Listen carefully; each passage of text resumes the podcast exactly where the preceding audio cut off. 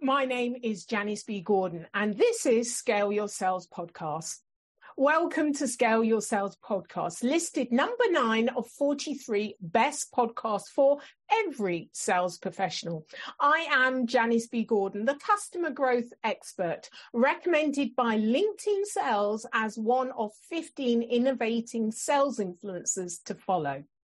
In today's episode of Scale Your Sales podcast, my guest rowed for 49 days across the Atlantic.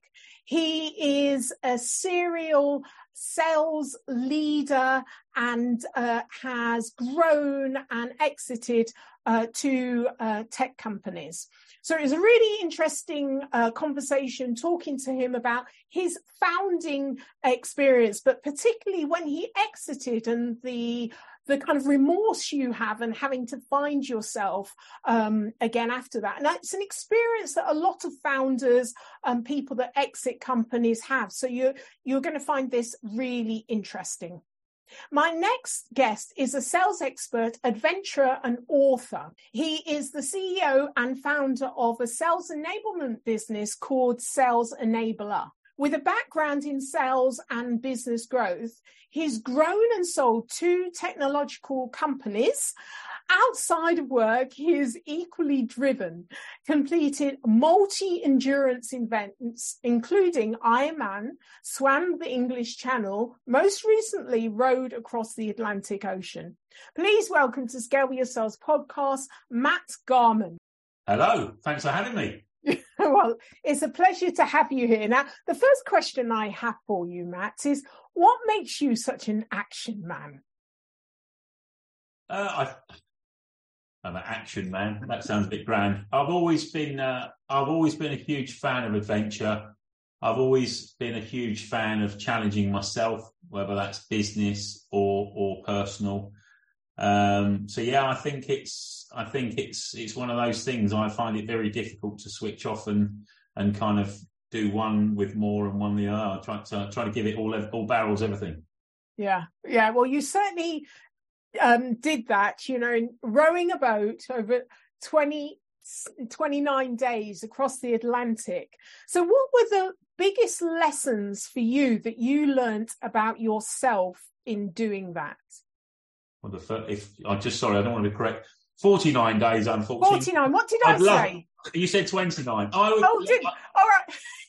sorry about that. That's okay. A bit faster than uh, yeah. That's okay. No, I wished it was twenty. There were times when I wished it was twenty nine days. No, but uh, forty nine days. I think what what did I learn? Um, I think well, one of the really interesting things that they tell you when you leave La Gomera when you first set out uh, they say it's really, really simple. All you need to do is eat, sleep, row, and repeat. And somebody said to, and somebody who'd already rowed the ocean added when we were on the quayside, they said, and be kind. So I think one of the main things, particularly when you're in a team, is is whether that's in business or adventure, is is acknowledging other people, um, particularly in such a thing like uh, uh, an ocean row. You've got to um, you can't do it alone. So uh, you've got to respect those people and and tune into how they're feeling. Right. So uh, prior to rowing, you weren't, you didn't do that. Are you saying you weren't as tuned in to how your team and people around you were feeling? So you, you or did you just learn it on a whole different level? No, I've done some. I, it's, it's really interesting. I mean, we I played rugby competitively for 20 years, which is a team sport. Um, and then a friend of mine wrote me into doing triathlon, and I ended up doing Ironman. And I, I have to admit, I enjoyed the training more than I enjoyed competing because I realised then that I'm not, a, I'm not a, an individual sports person. I'm very much a small team player. Um, so I think that's always that's evolved over time. Um, and I think what happens is is over time you also realize the more events and, and, and, adventures and also business challenges that you have, you realize where you're probably strong and where you're less strong and where you need to, um, where you just need to learn from things that you may have may have picked up previously. So is that why the business environment suits you so well? Because it is a team sport. You you know you're not a lone ranger if you're growing and scaling um, a company, an organisation. I think um, I think current business at the moment. My current business is very small. You know, there's only three or four of us. Um, in the past, the other businesses we had were slightly larger, uh, or fair bit larger. But yeah, I like. I I really like getting in amongst it, and I like I like being part of something that's that feels like that's got energy and it feels like it's going somewhere. Mm. Um, I don't. Um, yeah, I, I, I mean, as part of that, I think you probably as if you're taking a lead in that, you, you need to be quite forceful, but in the same breath, you also need to you need to consider everyone else's that's around you um, to get to where you want to get to. So tell me more about growing and selling two technology companies. How did you get involved in that? I'm, I'm particularly interested in some of your biggest challenges. So, you know, if you took it, what's the biggest challenge when you started, the biggest challenge when you were growing, the biggest challenge when you're scaling, the biggest challenge when you're exiting? That would be really useful to understand that. Plenty, of, that's plenty of challenges. That's a, that's a 24 hour podcast, Janice. No, uh, no. Um, my, my, first, the first tech business I got involved in, um, I actually joined as a commission only salesperson. And then I ended up having a, um, let's call it a difference of opinion with the, the MD, which, which resulted in me, um, effectively gambling my house to buy the major share of the company. Um, I learned I learned very early on that I couldn't be. I, I, wanted to be as accommodating as as friendly as possible, but I realised that um, that we needed a lot more guidance and structure in terms of clarity and output. Um, so that was a very, very that was a clear early learning. Um, I had an unfortunate. I inherited a, a couple of uh, members of staff that weren't really playing ball. Um, that was a learning curve, obviously having to having to deal deal with with with those. Um, and I think one of the things that um, I've learned and somebody taught me is that you you kind of there's no point in getting frustrated and putting up with stuff. I think you somebody said to it really quite eloquently once uh, a, a long time ago. They said you deserve what you tolerate. And I don't mean that you need to be a taskmaster, but if you want to set out your stall, if if you need to make sure that you are the person, you're at least yourself are adhering to the sort of standards that you want. Um, you know, you can't you can't say one thing and operate in a different way. So I think I think um, being a and, and and if you if if it's not going how you want it to go, you've you've got to say it. Otherwise, people quite rightly kind of accept that that's that's okay you know? And i think the that's that's one thing that was that was a definite definite learning in in the first business that i was involved in. What about the second business you know exiting that? What was the what led to that?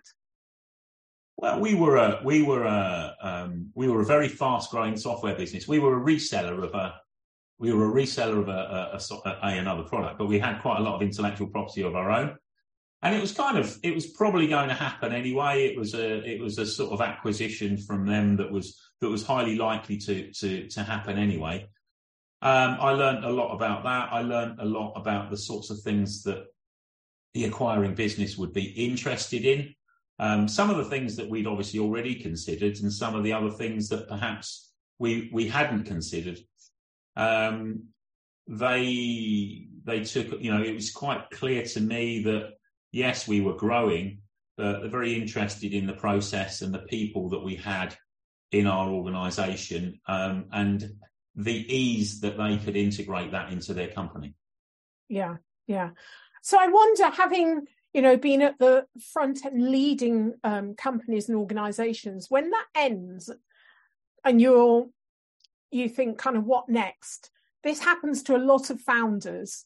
Um, you you're so in in it and then you're out of it surely there's quite a, a, personal transition that you need to do i mean people are used to seeing you at home again and they didn't before you know how was that for you horrific Yeah. Uh, yeah, absolutely. I mean, I I don't mind sharing with it. Um, I mean, I left I left school and I left home at 16, so I'd only ever worked flat out, really, really hard. Um, and then you're presented with it. You're, presented in a situation where somebody gives you what, for me, um, is a life changing amount of money for something that you've worked so hard for.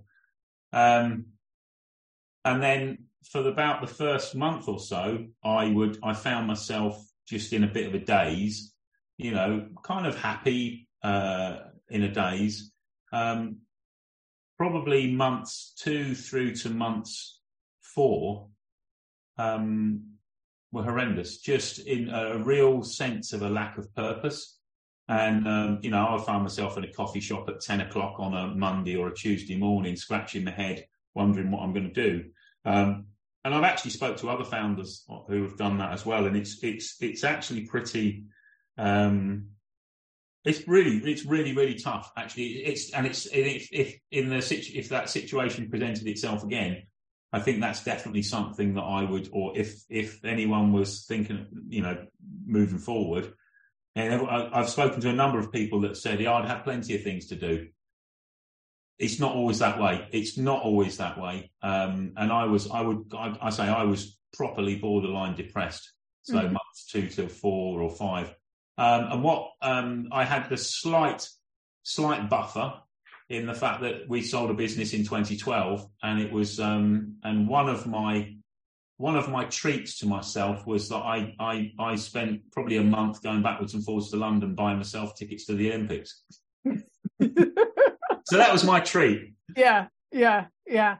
Yeah, I think this is interesting that you know it's almost like pe- there's lots of people that retire and they say, "Oh, well, I've got lots of things to do," but it doesn't necessarily mean that you want to do it.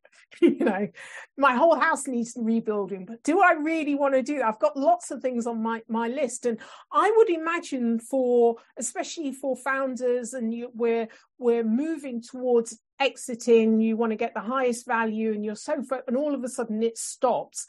I would imagine it's quite typical to go through this kind of um, depression um, uh, very much like a death. You have to kind of mourn the loss of it and find your way back out of it and find um, purpose again. I, I would imagine that a lot of people experience that when something that they've loved and grown has has been taken away, even if it's their their um they're willingly kind of like selling it and everything. Oh yeah, I totally. I, I can I can totally relate to the mourning feeling as well mm. because it, it's um it's kind of your thing that you've built and you've nurtured and you've developed. Um, but I the other thing that I've I also realise as well, and perhaps I didn't realise it until a, a fair bit of time afterwards, is that life's about chapters, um, and I think I think there's chapters when we can, um, you know, I don't know. There's chapters when we're in our when we're growing up. There's chapters in our our teens, maybe. There's chapters in certain stages of work. Exiting might be one of them. There's chapters when we have children, and and I, I I think I think I've started to think a lot more about life in chapters, and I think I think instead of if I reflect on it now, instead of thinking, "Oh, what do I do next?" I think there's a there'd be a sense of balance there that say, "Okay, so that's the end of that chapter. Okay, let's not try and mourn it too much, but let's get closure on it, and now let's think about what the next chapter and excitement may look and feel like."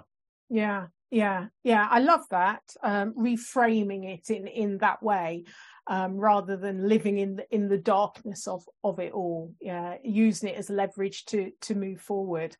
Um, I'm really interested, kind of switching back to sales because I know you know you've got tons of experience in in sales but you know sales is related to business and business growth so it's great that we've kind of talked about your your unique experience there as well but um i'm i know i have your book oh wow oh wow thank you so yeah i've started reading only only got it um last last week. So yeah i'm kind of working through it. So you know i know that you know you you talk about the uh, four um four pillars.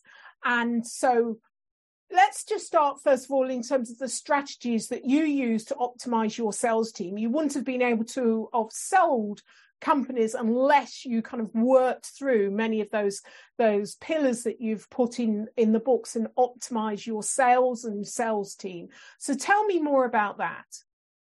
I think um, one of the things i'm very um, one of one of the things that i quite often get asked if i'm if i'm uh, speaking with a client or i'm speaking at an event uh, or somebody would approach you and they'd say, "Oh, Matt, I've got a real issue with this, or I've got an issue with that in the sales."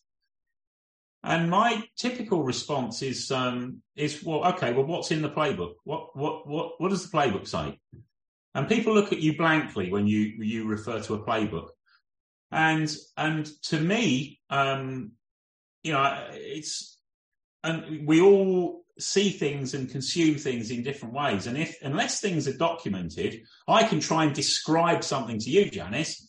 And with the best, my best will in the world, I may not describe it in the way that you interpret it. So for me, it's about distilling those thoughts. It's a bit dull at times, but it's documenting, it's structuring it, and it's actually bringing it into a living and breathing thing, if that makes sense.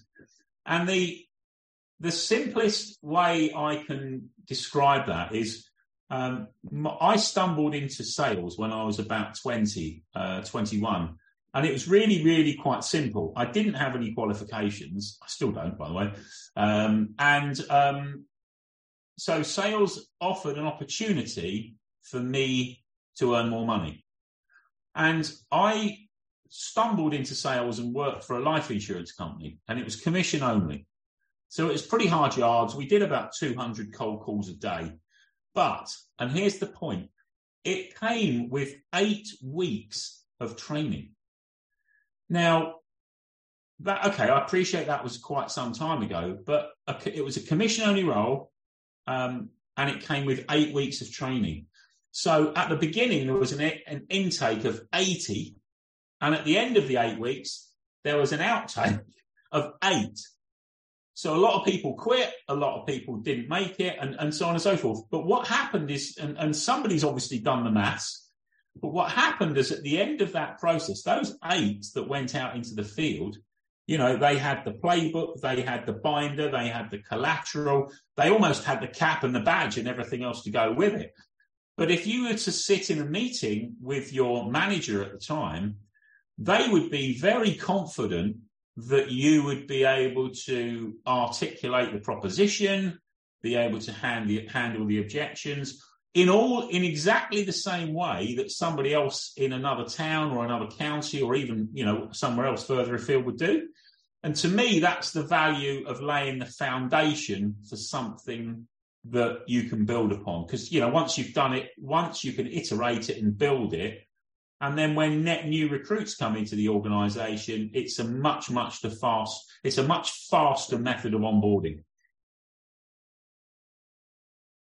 When I went um, started in sales, I mean, I didn't have eight weeks of, of training, but probably a good four weeks um, after a, a, fashion. We got taken over by, I was in financial services. So very kind of similar in environment.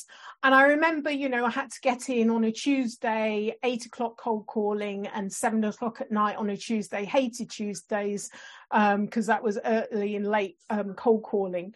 And um, yeah, we all had the playbook and the process I wonder if that would work now.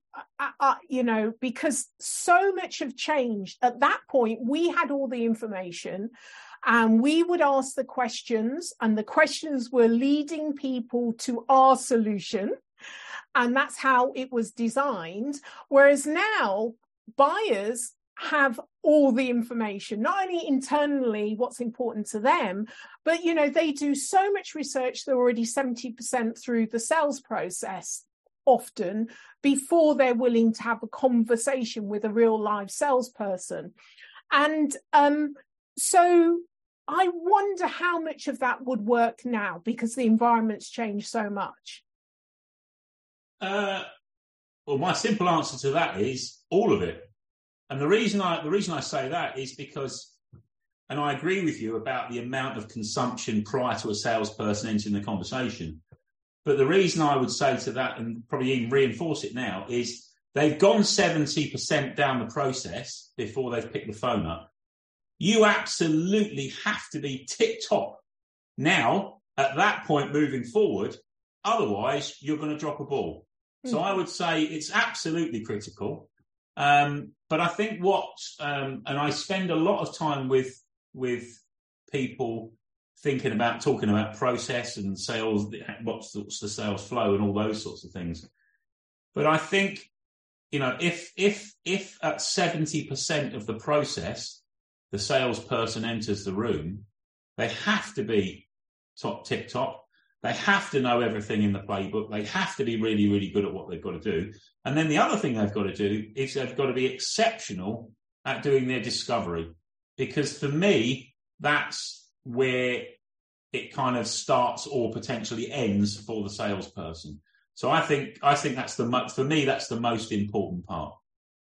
So if they're seventy percent through the process, the buyer's gone way past discovery. The salesperson it's relatively new, and do if they start at discovery at that point, are they pulling the buyer back, or are they doing the buyer a service. So they're thinking, okay, I've been on your website, I've watched your demo, you know, I I like I know enough about your product to invite you into the conversation. And then the salesperson comes in and they start collecting data. How does the buyer feel about that when they're thinking, you know, I'm gone way past that. You're on catch up. Okay, no, I, I, don't. I, I wouldn't say that from a. I wouldn't say that from a data collect data capture perspective.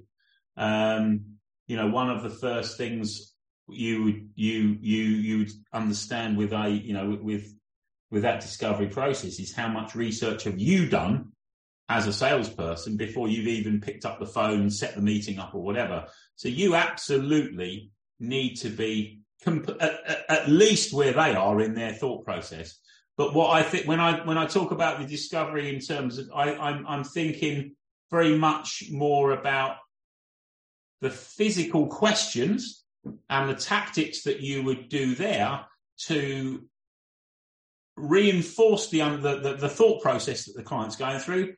Um, they've obviously collated more than just your information. They've collated information from a whole raft of other sources as well. So part of that discovery process, in my eyes, is actually dissecting that and almost not in a uh, in a in a structured consultative way, challenge where they've got to where they've got their thought process to up to now, and then it's actually actually having a uh, having a, a, a say much more of a consultative conversation with them to understand where they are understand where they're trying to get to, and then it's probably a little bit more of a meeting of minds and saying, okay, so I understand where you are, you understand. Now, what I need to do is I now need to understand a little bit more about maybe what your process is going to be moving forward, who's going to be involved, what's their what's their involvement in this, you know, and start thinking about taking them towards their ideal outcome as much as anything else as well. So it's it's I think it's a lot more than just I don't. You'd, you'd never want to be playing catch up because you look. You basically look an arse. Yeah. Yeah. Yeah. Yeah. But so, it amazes me. It amazes me how often um, there's an awful lot of organisations that I meet, and they've still got that sales and marketing. You know, um, uh, um, what's the word?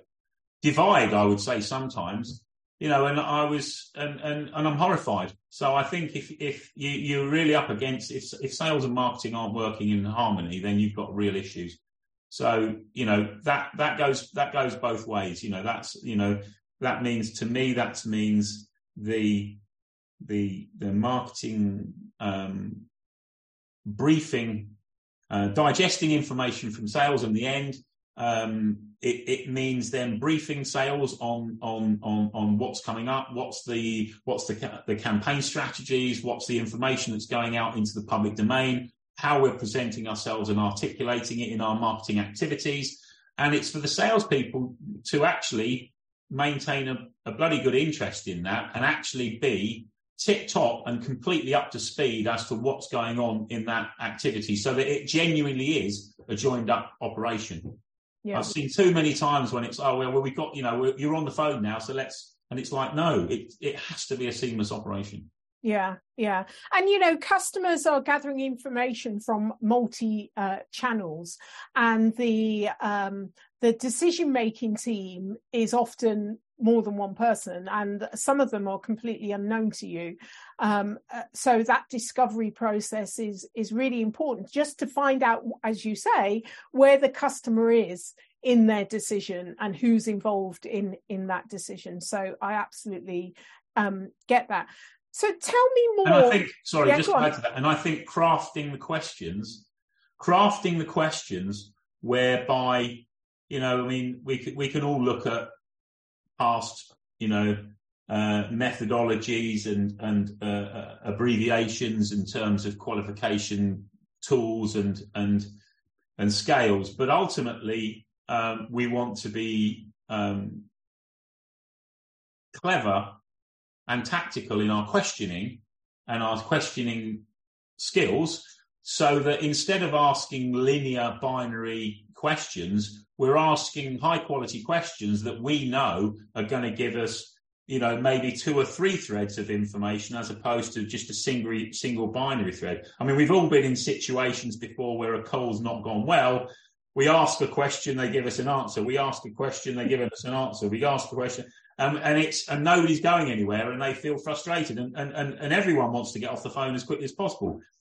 And but conversely, if you've put together well thought through, well crafted questions, then what happens, and, and, where you're actively looking for two, three, or even four snippets of information, we've been in there where it's a good question, um, and sometimes, and, and you've you've you've so you've come up with a good question, and a client's you don't have to do anything other than take notes for the next two minutes because the clients become a lot more forthcoming with the information because you've given them a good because you've given them a great, you know, probing um, probing output. Yeah. Is it Einstein that said if I had a minute to solve a problem, that I'd take, you know, 59 minutes to work out the question. Yeah, I, I, don't know, but yeah, yeah someone said that. You know, yeah, I spent a, I spent a lot of time. I spend a lot of time mapping what good questions would be at various stages. Yeah, my mentor um, said to me, oh, I've got several mentors, but you know, like said to me, there's only three questions. Have you heard that before? You only ever ask three questions, not in sales, but in life. And if you craft those three questions really well, then you get all the information you want. And and especially in in sales, traditionally, it's like they, you know, as you say, you've got this kind of binary: ask a question, get an answer, ask a question, and everyone's bored of it, and and um, buyers know where, where you're you're leading them them to. But if you can hone it down to only three really well, I call them strategic open questions, but they're they're personalized to who you're on the phone with or who you're in front of. Three questions should be able to get you everything that you need if you've structured them well. Yeah, they definitely open up the uh, the vast majority of the of the opportunity or conversation. Yeah, because nowadays no one has time. You know, a, a, 30 minute call is now down to you're lucky if you get 10 minutes, you know, so you've got to be really clever with, with people's um, times and plan it well, um, as you say. All right, so. But I think also just on yeah, the, on the yeah, time, on the time perspective as well. Um, I've I've been I've been to meetings before in the past, and um, I was in a meeting with a client in London, and um, I was doing some work with the sales team, and um, and the CEO said to me, "Oh, so we've got a pitch coming in for a new website. Um, do you want to sit in on it?" And I said, "Yeah, no worries. I mean, I'm here. I'm here. If you value my input and I'm and it's useful to you, I'll do it." Um, and and it was I, I couldn't believe it. Um, I knew because I'd been there um, that the CEO had an hour and I looked at my watch, 44 minutes in to the to the meeting, um, and the person responsible for talking about the website was still talking about their company and their product. You know, and then it got towards the time, you know, so they didn't ask quite how. I didn't ask how long they had in the meeting, um, and uh, yeah, so they had they had 16 minutes to uh, to rush through. Needless to say, they didn't get the business, but um, yeah, it's just you know, things, simple things. And I think that's the sort, those are the sorts of things sometimes that we, we, we learn because we're taught. And sometimes, sadly, we learn because we cocked it up a little bit before in the past. And I think, well, I won't make that mistake again. Yeah, yeah, ab- absolutely. And uh, uh, there's a colleague of mine, and she gives her clients these T-shirts, and it's written upside down. It's not about you. So when you look down, you can read it. So it's back right. to front to everyone. It's not about you yeah, yeah, yeah, yeah, which is brilliant. All right, so I'm going to change this up a little bit. If you're on a desert island on your own, what's the one thing you would take with you? Well, apart from the obvious, being follically challenged and being a, a, a baseball cap, um, I think one of the things that um, I've never been a huge music fan. I don't know why. I mean, I like music, but I don't. I don't. I'm not one of these people that always always got music on. Uh, one of the things that I I realised when we were rowing, and I actually wrote a blog about it when we came back, was I didn't realise quite how much music impacted my mood. So I would I would probably I would definitely take um, take a playlist uh, of of uh, an extended playlist of, of of relatively upbeat music. Having said that as happened on the Atlantic Row, it's a long, long time. And um, even then, you're repeating the same old stuff for quite a long time. So it depends on how long I'm going to be stuck on this desert island, to be honest with you, Janice. but that's interesting uh, to to um, how music can can affect your mu- mood mood. Um, I think that's quite quite interesting in in how we get through challenges in our lives and how we can use pull on these tools to help to rebalance the situation we're in at the moment or to take us out of that the situation we're in at the moment. Well there's um i'll give you two or three examples of um of some some quite interesting tune playlists from the atlantic. One of my my son my son i gave my son the task of building my playlist for the row and he didn't want me to do the row. Yeah. And there's a song. Um, I think he's an Australian singer, and um, and I had it on shuffle, and the first, and it came. So there's an Australian singer called Dean Dean Lewis, I think, and um, on the first night it came on, and it's a song called "How Do I Say Goodbye," and it was like, oh man, oh gosh. So that wasn't that wasn't particularly helpful. But um, one of the other, um, you know, there was a there's another one. There was a song from the script that I listened to. If you can see me now, uh, I lost my dad during lockdown, so that's a really good. That was a quite. It was. It was. You know, at times it's up, sometimes it's down. And then there's another one I had, which was an Eminem song, and I can't remember. I don't know the name of it. Um, and it's it starts with the line, um, or relatively early on in the first line, and it's going back to the point that you made about your experiences and chat, or we spoke about chapters. Yeah. I realised I had to go to that place in order to get to this place. Right. I love I can't that. remember the name of the song, but it's it's that is a great quote as well, yeah. isn't it? You know, I, oh, I totally. Yeah, I might put totally. that in my office actually. Yeah. yeah. So my my last very last one is what are the secrets to a successful life then? Oh, I don't know. Answers on a postcard. No. Um I once when I I try not to, and I am not. I am not great at it, but I try not to take myself that seriously. Um, I think you need to laugh a lot. Um, yeah, and and I think, I think, I think the older I've got as well, I've got a little bit more um, philosophical, and I think the more give more. If you give more than you take, then you've got a feeling of of you know I'm I'm I'm I'm I'm I'm being a decent human here, and I don't think that's a bad place to. I don't think that's a bad place to be because I think mentally, and you'd argue spiritually, that's that's that's a nice place to nice place to be.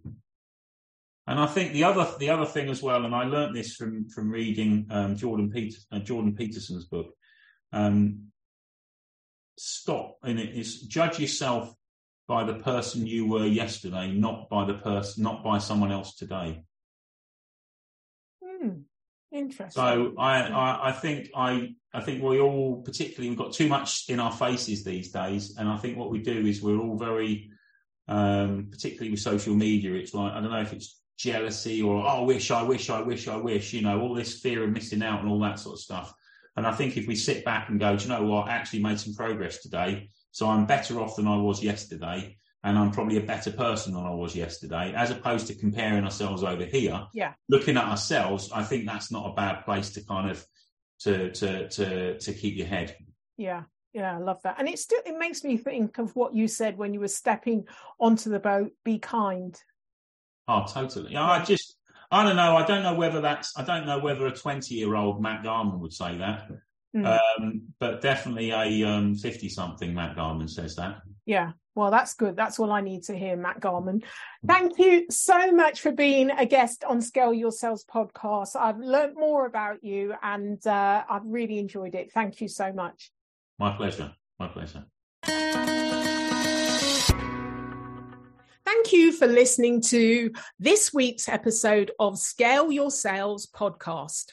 If you like this discussion, feel free to listen to other episodes or watch the caption show on YouTube and subscribe to future episodes. I would really appreciate it if you would leave a positive review on iTunes. Thank you.